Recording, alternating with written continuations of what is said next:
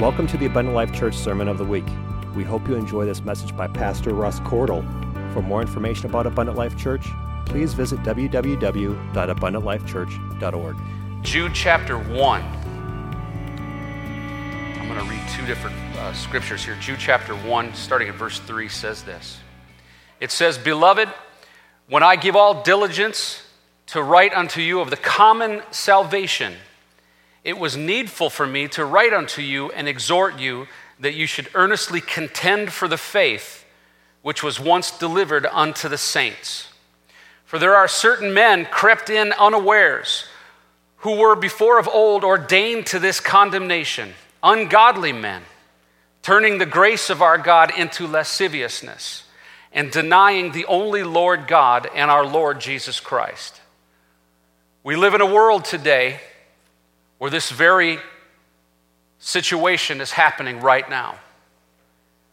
This scripture is talking about the word that was delivered unto the saints, the, the very message that was given at the day of Pentecost, the, the, the message that Christ gave the apostles, the message that Christ gave Paul when he knocked him off the horse and spoke to him and drawed, drew him from Saul to Paul, and, and it was delivering this word of faith and this message that we saw realized in the book of Acts, In, in chapter one and chapter two and so on. But it's saying that there are men that were crept in unawares, people who did not want that be, to be the way it should go. They were ungodly men, ordained to another condemnation. They had one particular way. They had already defiled the law. They had already supposedly begun to live by the law and taught the law, but in fact were defying the law and tried to continue to defy what, what Jesus had brought in the message that he brought of salvation. I want to talk to you today about defining salvation. I think it's important that we understand and we know in our hearts the specifics to be sure and to be solid and to be rock solid on, we, on what we understand the, the definition of salvation to be. I'm going to go on to Ephesians chapter four and then I'll have you be seated. Ephesians chapter four, one through six. Many of you know it so well. It says, "I therefore, the prisoner of the Lord, beseech you, that you walk worthy of vocation, wherein ye are called." This is the same thing we're, we're reading in Jude. This specific calling, this common salvation, this message that was given unto the original saints, unto the apostles. "With all lowliness and meekness, with long suffering, forbearing one another in love, endeavoring to keep the unity of the Spirit in the bond of peace. There is one body."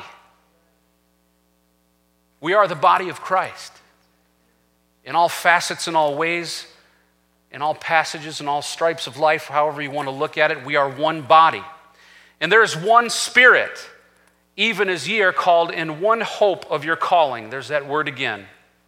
In verse five, "There is one Lord, there is one faith, there is one baptism, and there is one God and Father of all, who is above all and through all, and in you all." You can be seated this morning. As I said, we live in a world that's very similar to what was what was being read in the book of Jude, a world that said that we've got we've got other ways that we want to do this. We don't want to be offended by by our thoughts and the way that we think that this thing should go. The defining of salvation, it's all over the place. Mankind from the very beginning began to insert his ways and his thoughts and his ideas, take sections of the Word of God and, and make doctrine out of it. And we split our ways out because we thought we knew better. This man thought this way and this man thought this way and, and on throughout history. You all know what I'm talking about. But see, God gave us one book, one book of instructions, one manual. Do you know that this is the same? What I'm holding in my hands is the King James Version of the Holy Bible. It's the same Bible. You could walk into just about any denominational Christian church in, in the United States of America, and they will be holding this exact Bible. How is it that we've gotten so far into so many different denominations and factions and, and, and all these different structures, and yet we still hold the same manual? Have you ever worked on a car reading from a manual? There's one way to fix that transmission. You can't take a piece out of the out of the wheel assembly and stick it in the transmission and make and make it work. It doesn't go that way. There's a manual that shows you how to fix that. There's a manual that gives you that method. Well, this manual are called testaments. Jesus, God's testament to us, his instructions, his manual. I've heard it many times over life that B I B L E stands for basic instructions before leaving earth. It's salvation of what we're talking about. It's, it, it's the very essence of what Jesus came for. And yet somehow we struggle and we fuss and we fight with one another on something that's really very simple. It's in the Word. Unless someone's modified it, unless someone's rewritten it, it's all here. And I've read several versions. I've read the N I V version of the Bible and the N L T and the E S V and so on and so on. And it's all there. But man has made the decision to modify it or to subjugate it or to contain it or compartmentalize what they think is the right way.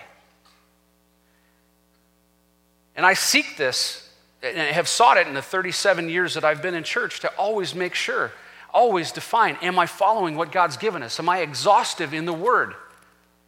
Are we doing everything we can according to the instruction manual we were given in order to make sure we're doing His will, that we've found that salvation, that we've defined that salvation?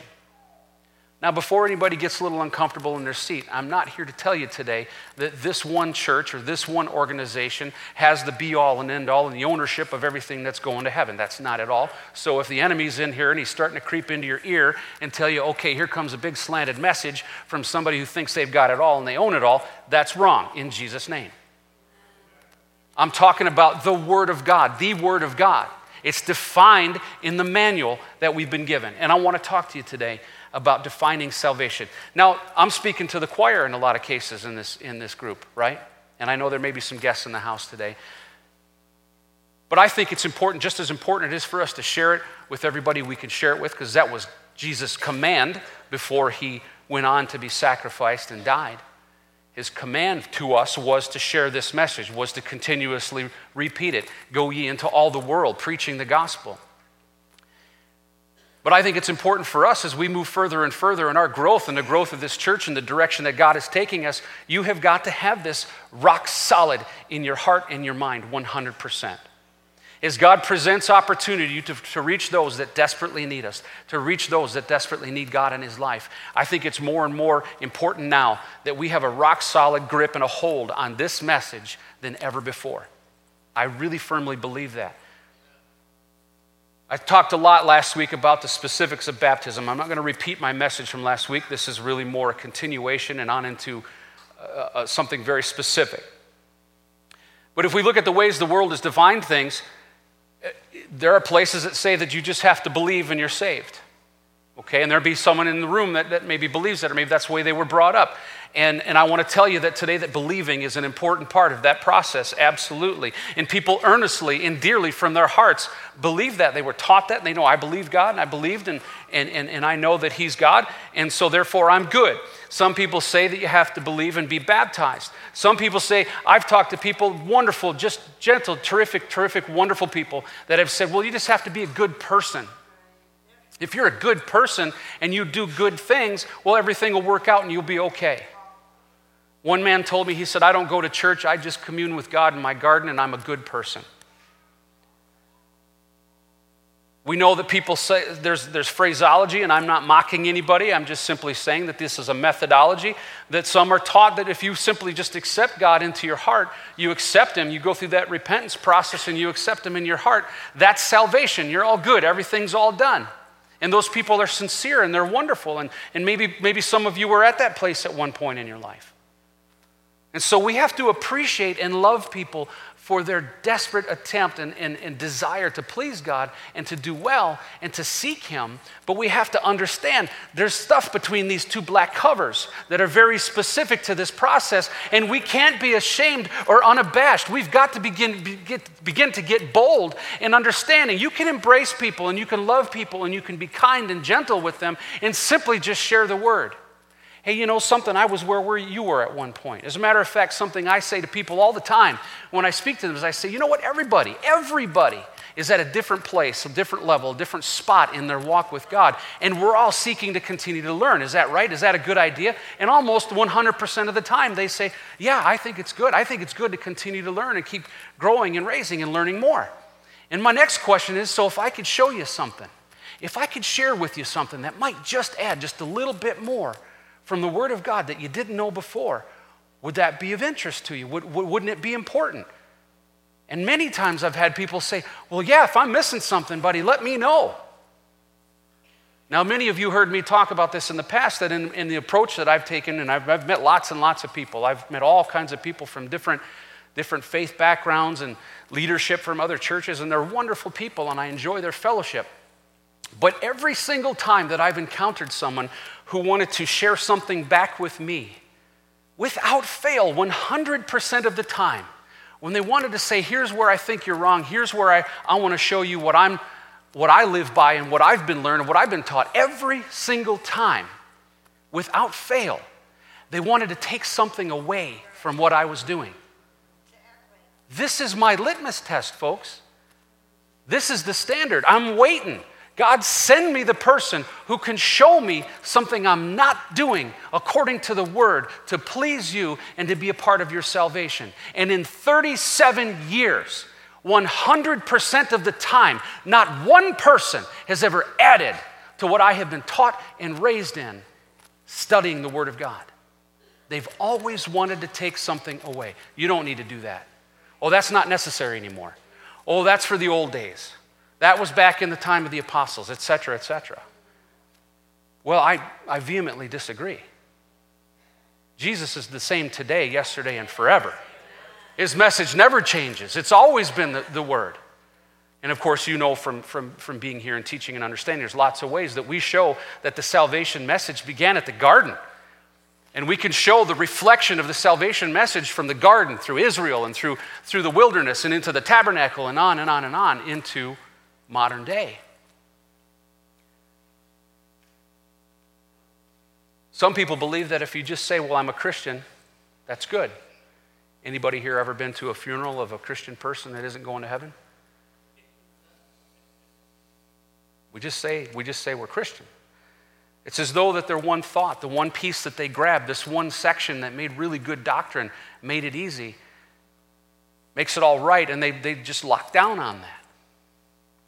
I've talked to people in ministry, in church leadership, and in, in other organizations that said, yes, I know your story. I know the part you're talking about. But it's not, it's really hard to get that across to people. It's very difficult to get that sold. Makes it, makes it difficult. They know, many of them know that there's more to the story. They noted the story of, of the day of Pentecost and yet still won't. And I'm unabashed in saying this. I'm unabashed in saying that we know that from what the scripture said in Jude, we know that in modern days, of course it existed back then when that was written. Well, certainly if it existed then, it's only gotten worse now. That there are men who will purposely reduce, redact portions of the word, redact doctrine down to a small piece to make it more acceptable to the broader masses. Paul said that they would make merchandise of men. There'll be people that seek teachers having itching ears. Tell me what I want to hear. And they'll heap these people together. Why? Because they fill the coffers. That's what he meant when he said that he'll make, they'll make merchandise of men. So there's a business factor to this. There's, let's just give them an easy story. Let's just give them some things that are real simple to do. Anybody, anybody could step up at the end of the service and walk up and accept the Lord as their personal Savior. I'm just saying, folks, there is a nefarious side of this. Good people that feel they're doing good things are being led by people, as it's said in the book of Jude, and the teachings of Paul, that people will be misled. There will be false Christ. There will be things that are going to go at play to try to win people over, to reduce them to smaller portions of this to make it acceptable and thereby subdue them. You know that there are many, many ways. You can take pieces out of the Bible. There are many ways the Bible says that you're saved. Did you know that? Many different ways the Bible says you're saved. The book of Romans, chapter five, verse ten says that you're saved by his life, talking about Jesus. So that implies just because Jesus lived, you're saved, if you just took that scripture. The book of Romans chapter eight and twenty-four says we're saved by hope.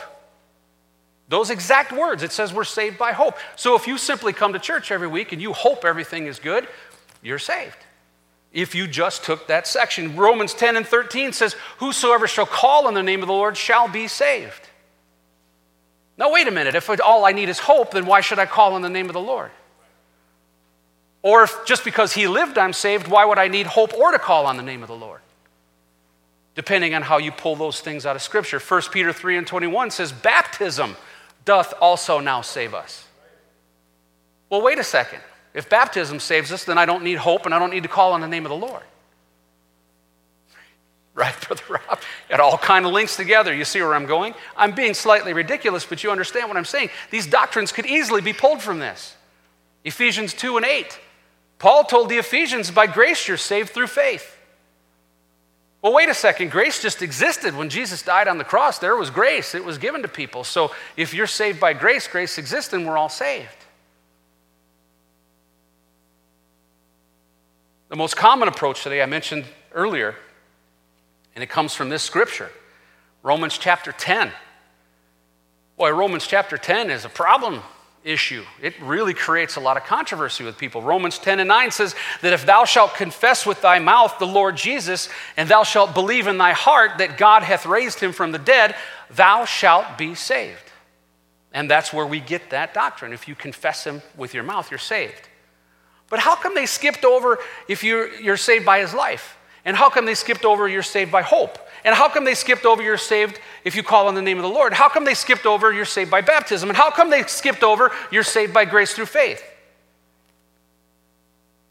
Why is that? Well, man, God's just a terrible author. He is not a good writer. He's, he just got all kinds of confusing things in here that messed everybody up. Right? He's just not very good at it. It wasn't very organized when he was helping the guys write this. No. My contention is this. It's all part of the process. You got to have hope. You got to have faith.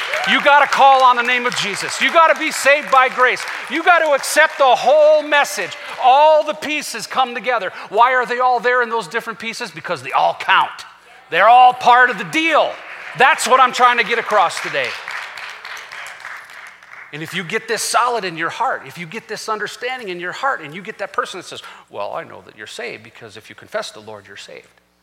Folks, there are tens of thousands of millions of people who are taught this message and earnestly, honestly love God and believe it and want to serve him. And they're being told that all you have to do is Romans chapter ten. Read that whole chapter. If you just read Romans chapter ten, you'll go, holy cow, Pentecost has got it all wrong. Jesus died for no reason. I mean, it's just accept and believe and just go on your merry way. I'm not mocking those people. I want you to understand. I am not criticizing those dear people. I've met many of them. They're friends of mine. Some of them were you. What, what I'm saying is there's more to the message, and if you get this here, if you lock this down, if it becomes part of your message, when you encounter that person, you can say, hey, look, you know what? I appreciate your love for God. I know that you're earnest, but can I just show you something? Would you be interested if I could show you a little something more in the Word? Maybe you haven't seen before. So many of these people that I've encountered are wonderful people. They read the Word. They listen to their pastor. But they were taught Matthew, Mark, Luke, John, Corinthians, Ephesians, Philippians. No book of Acts. You know how many people I've talked to that I've said, well, have you ever heard of the book of Acts? No, I, I don't know. My preacher doesn't preach from that. What's Acts? Well, it's right, it's right after the Gospels. Matthew, Mark, Luke, John. Right? And they, they're bewildered. Why do you think that is? Because the enemy, from the very beginning, began to dissolve and dissolute and redact and re, re, re, just resent the Word of God and change it amongst men. He got in the minds of men, brilliant men who think they're smarter and know better. And he started from the very beginning to muddle this thing and to, to change it. Folks, I want to ask you one simple question. Does it make sense that the God of the universe that created one planet and one group of people, one human being, human race, who's one Lord, one faith, one baptism, one God, and one Father of all, who's above all, through all, and in you all. He's got multiple methods depending on what street you live on, what state you live in, or what country you live in, in order to find salvation. Is there any sense to that whatsoever? But people believe it, and they believe it earnestly. Well, there's many roads to Calvary. No, there's not. The four Gospels, as you are very aware, are the biography of Christ and the record of his instruction for salvation. Don't forget that Christ taught the salvation message along with teaching Christian living and raising up the apostles. But it wasn't until the book of Acts, you know, the one they skipped, that little one right after the Gospels, that it, that it we actually see the salvation message in action. Nobody was saved prior to the book of Acts. You understand that, right? Not under grace, not under what God, what Jesus brought us on the on the cross. Nobody partook of that until the book of Acts. As a matter of fact, the seven epistles after the book of Acts, written by the Apostle Paul, except for Colossians, were written to churches that were saved and established in the book of Acts. They were already saved. The Galatian church and the Philippian church was saved in Acts chapter sixteen. The Thessalonian church was saved in Acts seventeen, Corinthian church, Acts eighteen, the Ephesian church in Acts nineteen, the Roman church in Acts twenty-eight. The Colossians church received truth, but Paul never went there. But like the other epistles written to those churches, he was not writing to them on how to be saved. He was writing to them on how to live and to grow as Christians and keep saved. Look up Colossians two and twelve. These were instructions to churches that had already been founded, and founded in the book of Acts. And not just founded in the book of Acts, but founded under the complete salvation message. The only place we see people being saved, starting in the book of Acts and carrying on. So does it make sense to preach a Pauline epistle to an unsaved person? A very good friend of mine, he and his family would go out to State Fair Park, and they put up this big banner, and they'd find a place out on one of the commons areas at State Fair. And it said something like, are you going to heaven or are you going to hell? And there was there was blue heaven and red hell on the sign, and arrows going and all this stuff. And they would stand there, and they would they would hand out tracts, and they would try to talk to people, which I I commend them for their effort. Very difficult, very, very challenging thing. There's a lot of drinking that goes on there, a lot of corrupt, just a lot of rough stuff. And so, of course, they get mocked and things were thrown at them and all that kind of stuff was going on. And, and they just felt that that was their ministry and they wanted to do. And I remember we were at their home just before they were getting ready to leave for this. And uh, uh, the wife says, uh, oh, that, that's right, we got to get going. She said, I better, I better um, study up on my Romans because they're going to go preach to unsaved people under this banner at State Fair Park. And when she said, this is many years ago, and when she said that, that was the first thought that I had in my mind was, why would you preach from the book of Romans? But Romans chapter ten, very easy. Confess the Lord and you're saved. Hey, look, we got somebody.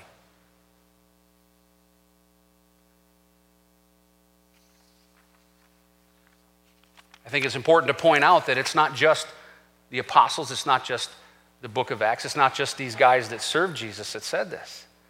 Jesus himself, his very words, gave the salvation message. I don't know how we miss this. I don't know how we skip this over. I don't know how the enemy can blind people so much to miss John chapter three. John chapter three and five is very clear. Jesus answered and said, verily, verily. He's really emphatic when he says, verily, verily, I say unto thee, except a man be born of water and of the Spirit, he cannot enter into the kingdom of God. This is where Nicodemus, the, the Jewish ruler, came to him by night. He didn't want anybody to know he was going to go see this Jesus guy, but he was curious. He wanted to know. And so he has this conversation with Jesus, and he says, well, how are, how are people saved? And he tells him, by water and Spirit. And, of course, Nicodemus says, well, how can a man, when he's old, go back again into his mother's womb? Jesus was not talking about the waters of, of, of birth.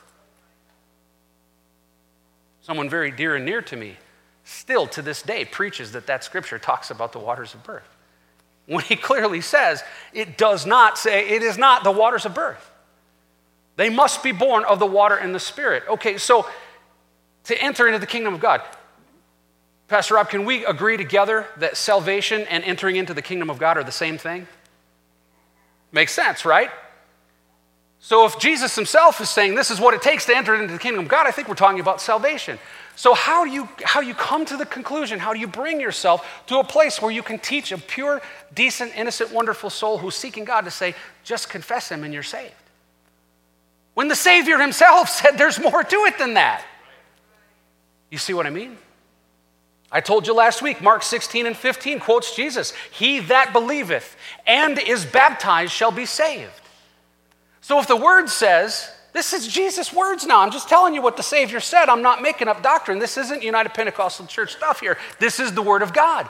So if the, if the Word says, and Jesus himself said, he that believeth and is baptized, it seems to me we ought to listen to that. But how did we get to the place where people can say, well, that's not for now. That's the Savior. The Savior said it. Get this in your heart. Firm this up in what you stand for. Be ready to share it. That's all I'm asking. Most of you know the word baptize comes from the word baptizo, which means to dip or plunge or submerge. Baptize does not mean take a cistern of water and shoot it at people. It doesn't. I'm sorry, and I'm not mocking anyone. It just doesn't mean that. It means to submerge into water. You know where it comes from? In the de- in the times of the Bible days in the desert, they they didn't have refrigerators and coolers and ice that they could pull from to preserve food. So you know what they did? They took salt and they got it into brine and water, and they dipped or they baptized their fruits and their vegetables in these jars of clay and protected them from rotting. They baptized their fruit and their vegetables. Did you know that? So when grandma cans something at home and she makes some nice jelly, those fruits have been baptized.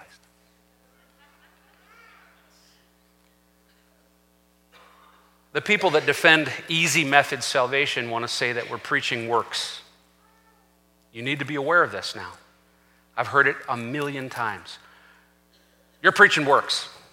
That's works. You're trying to work your way. You're trying to create your own salvation. That's heresy. I had a guy tell me that one time. You preach heresy because you think you can make salvation happen for you. It's not works. Now, they'll quote Ephesians chapter two, eight and nine. It says, for by grace ye are saved through faith, and that not of yourself. It is the gift of God, not of works, lest any man should boast. It says it right there. Paul tells the Ephesians. This is a gift. You can't make it happen. You can't make God make you saved. It's a gift.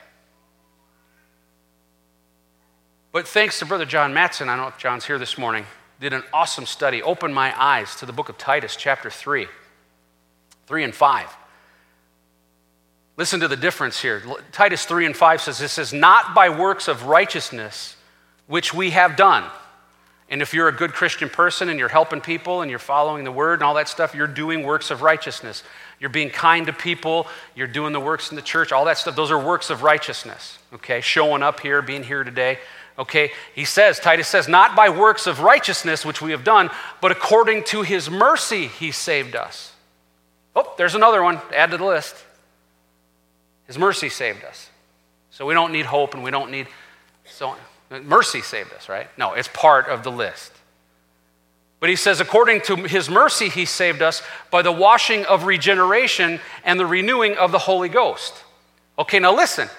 Not by works of righteousness. That's the first part of that scripture, which we have done. But according to his mercy, by the washing of regeneration. That's baptism.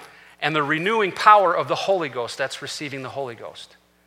So you see, he differentiates, and I, John opened my eyes to this. I, I'll, I thank him. So I, I'll, I'll read this forever and share this. So works of righteousness are clearly, distinctively separated in those two, three sentences. Works of righteousness, nope, that's not what does it.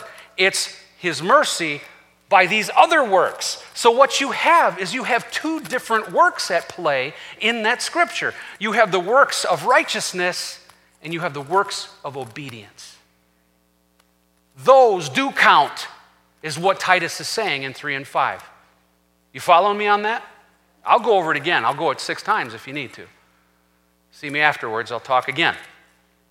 Not by works of righteousness we've, we've done. That doesn't do it. It's mercy by the washing of regeneration and the renewing of the Holy Ghost. So you don't just say God gives us mercy and we're saved. There's action to be done. He that believeth and is baptized. That is a work of obedience. So when you get faced with, well, works, you're, you're trying to do works. You're trying to, see, this is an old, this is an old story that they bring up, they revive up, because when Luther nailed the ninety-nine thesis on the church door. What he was saying to the Catholic Church at the time when he was t- telling them all these bad things that they're doing, they're saying, you're doing works, you're creating all these ceremonies and these steps and these processes, and that's not scriptural, that's not biblical. And he was condemning the Catholic Church for trying to save people through works. And so what happens is that story got revived up and it got applied to the things that we do when we're being obedient to the Word of God. When we're being obedient to the words of Jesus Christ, it says that he that believeth and is baptized. When Paul wrote that by his mercy he saved us, by the washing of regeneration and the renewing power of the Holy Ghost.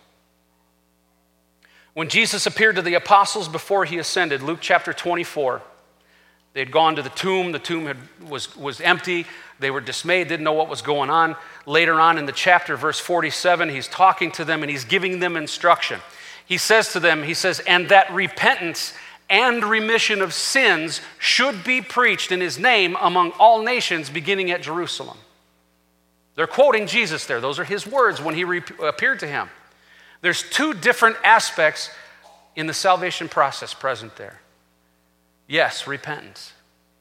I think we can all agree. Even to the lowest forms of, of, of twisted doctrine, they think they include the repentance factor, although I'm starting to hear that even that is being left out. If you're not comfortable, by the way, with talking to God and confessing to God your sins, that's all right. Just, just let that go. He'll know that you mean it. And then they go on into the confession or the other process.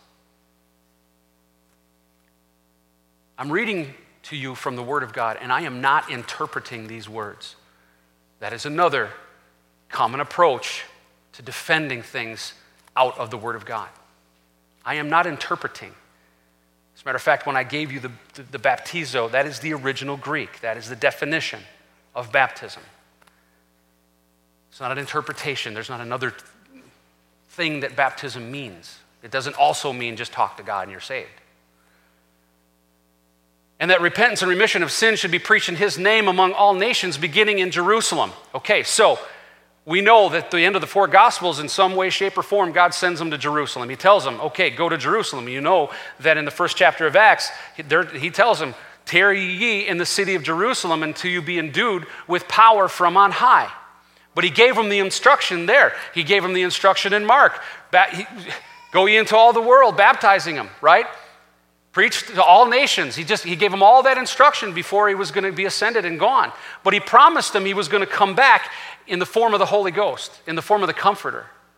So he told them to go to Jerusalem. Why? Because that's where this whole thing was going to blow up. That's where it was all going to come down. It was all going to come to fruition. What I'm telling you to do, with the commission that I've given you to do, to go into all the world and preach this gospel, gospel, baptizing them, teaching them this message. It's going to start in Jerusalem. Remember what I said? It didn't happen anywhere else. Nobody else was saved prior to the book of Acts. Why is it, do you think, that the modern churches of America have no clue what the book of Acts says? That you'll encounter person after person after person. My pastors never preached from that. I've never heard instruction from the book of Acts. I didn't know it existed. These are all words that I have been told. Matthew, Mark, Luke, John, Romans, Corinthians, Ephesians, Philippians. Always. Folks, I'm not lying to you. I'm just pointing out the observations I've had for thirty-seven years in the church. Are we alarmed about that? Are we desperate to get that information out? Are we concerned that somebody that we love and we care for, who thus prior has not served God, is struggling, and somebody gets a hold of him and says, hey, buddy, just do this lickety-split deal here and you're saved? The people that I encounter that have lived in that lifestyle will hold to that for dear life. They will fight you. They will fight you and tell you, no, you just have to do it this way. No, that's not right. That's works. That's this. Whatever it is that they've been given to defend that position. And believe me, the people that have gathered them all together to make the merchandise, they've given them the words to defend against people like you and me. Oh, yeah. Oh, they work real hard to make sure that none of this insidious stuff in here gets to them. In verse forty-nine, as I said, he tells them to go and wait in Jerusalem where the preaching of salvation begins. Last week we talked about, I went right into the Acts two thirty-eight message, and I, I put a compelling offer out there for those that have not been baptized. If you've been in Bible study or if you've been seeking, I'm telling you today, this tank is warm. It's full of clean, pure water. Thank you, Brother Imel. If you have not followed this process, you are a follower of God. You're someone who dearly loves God, and you want to fulfill everything that God has given for you to do. At altar call today, that, that tank is open. We've got a nice little dressing room. We've got gowns. We've got people that will help you with that. And I'm going to say it again. If you have not been baptized in the name of Jesus, you've accepted God or you've lived a good godly life, but you have not been baptized according to the Word of God, you continue to walk this life with the sins of your past resting on your soul. If you heard the message last week, you know that the message was we have to wash that stuff away again and again and again. It talks about washing away the sins. The blood of Jesus was designed to wash away and completely remit those sins. I'm compelling anyone in this room today, if you have not partaken in the waters of baptism, please consider it today. There aren't baptism police that are going to show up and say, oh, you're doing the wrong thing. That's not right. I'll show you in the Word of God, and I'm going to show you right here, right now. Throughout the rest of the Word, where it is recorded that people are saved, without fail, it comes with being baptized in Jesus' name. Now, this is another big issue. There's a scripture, Matthew twenty-eight nineteen, where Jesus said, go ye into all the world, baptizing them in the name of the Father and the Son and the Holy Ghost. And entire organizations, empires have been built on Matthew twenty-eight nineteen, with people not in understanding that the name of the Father and the Son and the Holy Ghost is Jesus Christ.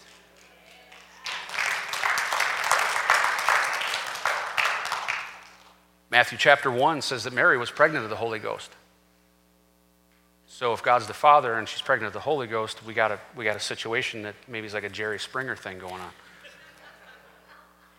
Okay, I'm not getting the D N A test going. Okay, but we know Acts chapter two and thirty-eight and forty-one was the first place we saw this whole thing explode, and I'm not going to go into that all today. I, I covered it pretty thoroughly last week. Acts chapter eight and sixteen. That was a place that people had been baptized, but they had not received the Holy Ghost. And they were challenged in Acts chapter eight. Oh, so you've been baptized? Have you received the Spirit since you've been baptized? Nope. And that happened. Acts chapter ten, forty-seven, forty-eight. They had received the Holy Ghost, but they hadn't been yet baptized. And so the question presented to them was, oh, you've got the Holy Ghost. Why weren't you baptized? And then they were baptized. Acts chapter nineteen, four and five. Four and five says believe on, they believed on Jesus, and then they were baptized under command. Acts chapter twenty-two, they were baptized in Jesus' name. Romans six and three talks about being baptized into his death. First Corinthians one, thirteen through fifteen, baptized into, into his death. Galatians three and twenty-seven, Colossians two, eleven through twelve. Again and again and again, where this is taught throughout the New Testament. From Acts going forward, they were baptized in the name of the Lord. They were baptized in the name of Jesus. Why? Why is it so important? Why do we make such a big deal? Why not the titles? And I'll tell you why. Because Acts chapter four and twelve, coming from an inspired Luke who is recording the words that just should echo throughout your existence. Neither is there salvation in any other, for there is none other name under heaven given among men whereby we must be saved. Period. End of story. The Bible says that the power is in the name. Not the titles, not the positions of Jesus. You've heard me preach before. Everywhere, and I can go back into the etymology on this. I studied it to the max. You can go out through the Word of God, and everywhere it says the Son of Man or the Son of God, you can replace the word son with body or flesh. We get so hung up and so stuck on what we realize and what we recognize in our lifestyle, in our construct of our living. Father, son, daughter, aunt, uncle, all that stuff. We get so fixated on that in the language used in the Bible. When really, when you understand it and you get to the depth of those words, that word son can easily be replaced with flesh or body. This is my son whom I'm well pleased. It's quoted to me all the time. who was talking to Jesus when he was getting baptized by John the Baptist. Remember that? This is my son who's well pleased. God was saying, this is my body. This is my flesh. This is my plan. When he said he was well pleased, he didn't say, hey, Jesus is doing a great job. I'm really pleased in how he's doing. It's not what he was saying. What he was saying was, this is my flesh that I've given you. This is my body. And I'm in this plan. This is me. He wasn't saying he was happy about the situation.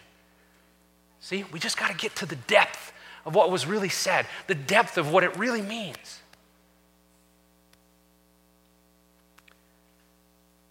Encyclopedia Britannica, the eleventh edition, volume three, page three sixty-five and three sixty-six says this. The baptismal formula was changed from the name of Jesus Christ to the words Father, Son, and Holy Ghost by the Catholic Church in the second century. I did not make that up. That's Encyclopedia Britannica. You can go to your public library and find that volume, and that's what it will say. The canny encyclopedia, encyclopedia of Religion, which was written and published, by the way, by traditional faith churches, says this. It says, the early church always baptized in the name of the Lord Jesus until the development of Trinity doctrine in the second century. The Council of Nicaea, three twenty-five A D, under Emperor Constantine, created the Trinitarian doctrine, established it as a universal standard for baptism, and it carried through on into the traditional faiths and now even forward to today. Nowhere, nowhere in any version of the Bible I have ever written, read, including the one on my lectern here, ever shows or reflects any human being ever being baptized in the name of the Father, the Son, and the Holy Ghost. These are just facts, folks. This is not an interpretation of the word. Every scripture I gave you, every reference I've given you is found here. It can be proved right here. And the problem is, is that we're getting in a society, we're in a society like Jude talked about, where there's ungodly men who are see- seeking in, and they're changing, they're drawing people away from this. They're interpreting this their own way, or not even using it at all. And what I'm saying to you today is if you get this down, if you get this solid in your heart, be unabashed, unafraid to share it. Don't be intimidated by somebody's faith or doctrine or somebody being offended. Be kind, be loving to people. You can share this. Let me just show you, please. Let me just take you one more step. And then have the faith that God, through your words and the Spirit that's inside you, is going to plant a seed inside that heart. And maybe, just maybe, they'll receive it. seventy-five percent of the seed that is cast in the parable of the sowers fails. That's a stark revelation of that situation. There's four examples given in that parable of where the seed landed. Only twenty-five percent of the seed took hold in the heart and was successful. You can stand this morning. If you're new in the house today, if this is new information to you, if, if you feel, if you feel offended at what I've said, I've knocked your doctrine, please forgive me. It was not my intention. I want you to understand my whole purpose and intention was just to share truth with you. I promise you, it's in here. It's out of the Word. Just think about it for a moment. Pray about it for a moment. And say, God, reveal this truth to me. That's all I want you to have is truth. See, I'm not trying to heap people to our church, making merchandise of them. If you take this word and, and I baptize you today and I never see you again, awesome. As long as you've got the truth in your heart and you're doing what's really going to save you. That's all I care about. God will take care of the rest. I just have to preach this all the way. I have to preach this one hundred percent. All the pieces. Yes, we are saved by hope. Yes, we are saved by grace. Yes, we're saved through conviction or confession. Yes, we're saved by all those things in that list. See, it's all part of the same thing. Not just that one piece or a couple of pieces, but all of it. All of the words matter from the front cover to the back. And if we get this right here and you become a warrior for this message, I guarantee you God will put people in your path. He will put people in, in your path and open doors of conversation and opportunity for you to share this. And you can be effective for the kingdom. See, here's my mission, folks, and I'm going to wrap with this. I'm, I'm done yapping. Here's my mission. I'd like to take as many of you as I possibly can and make you vibrant, active, courageous warriors for reaching your community, reaching our community.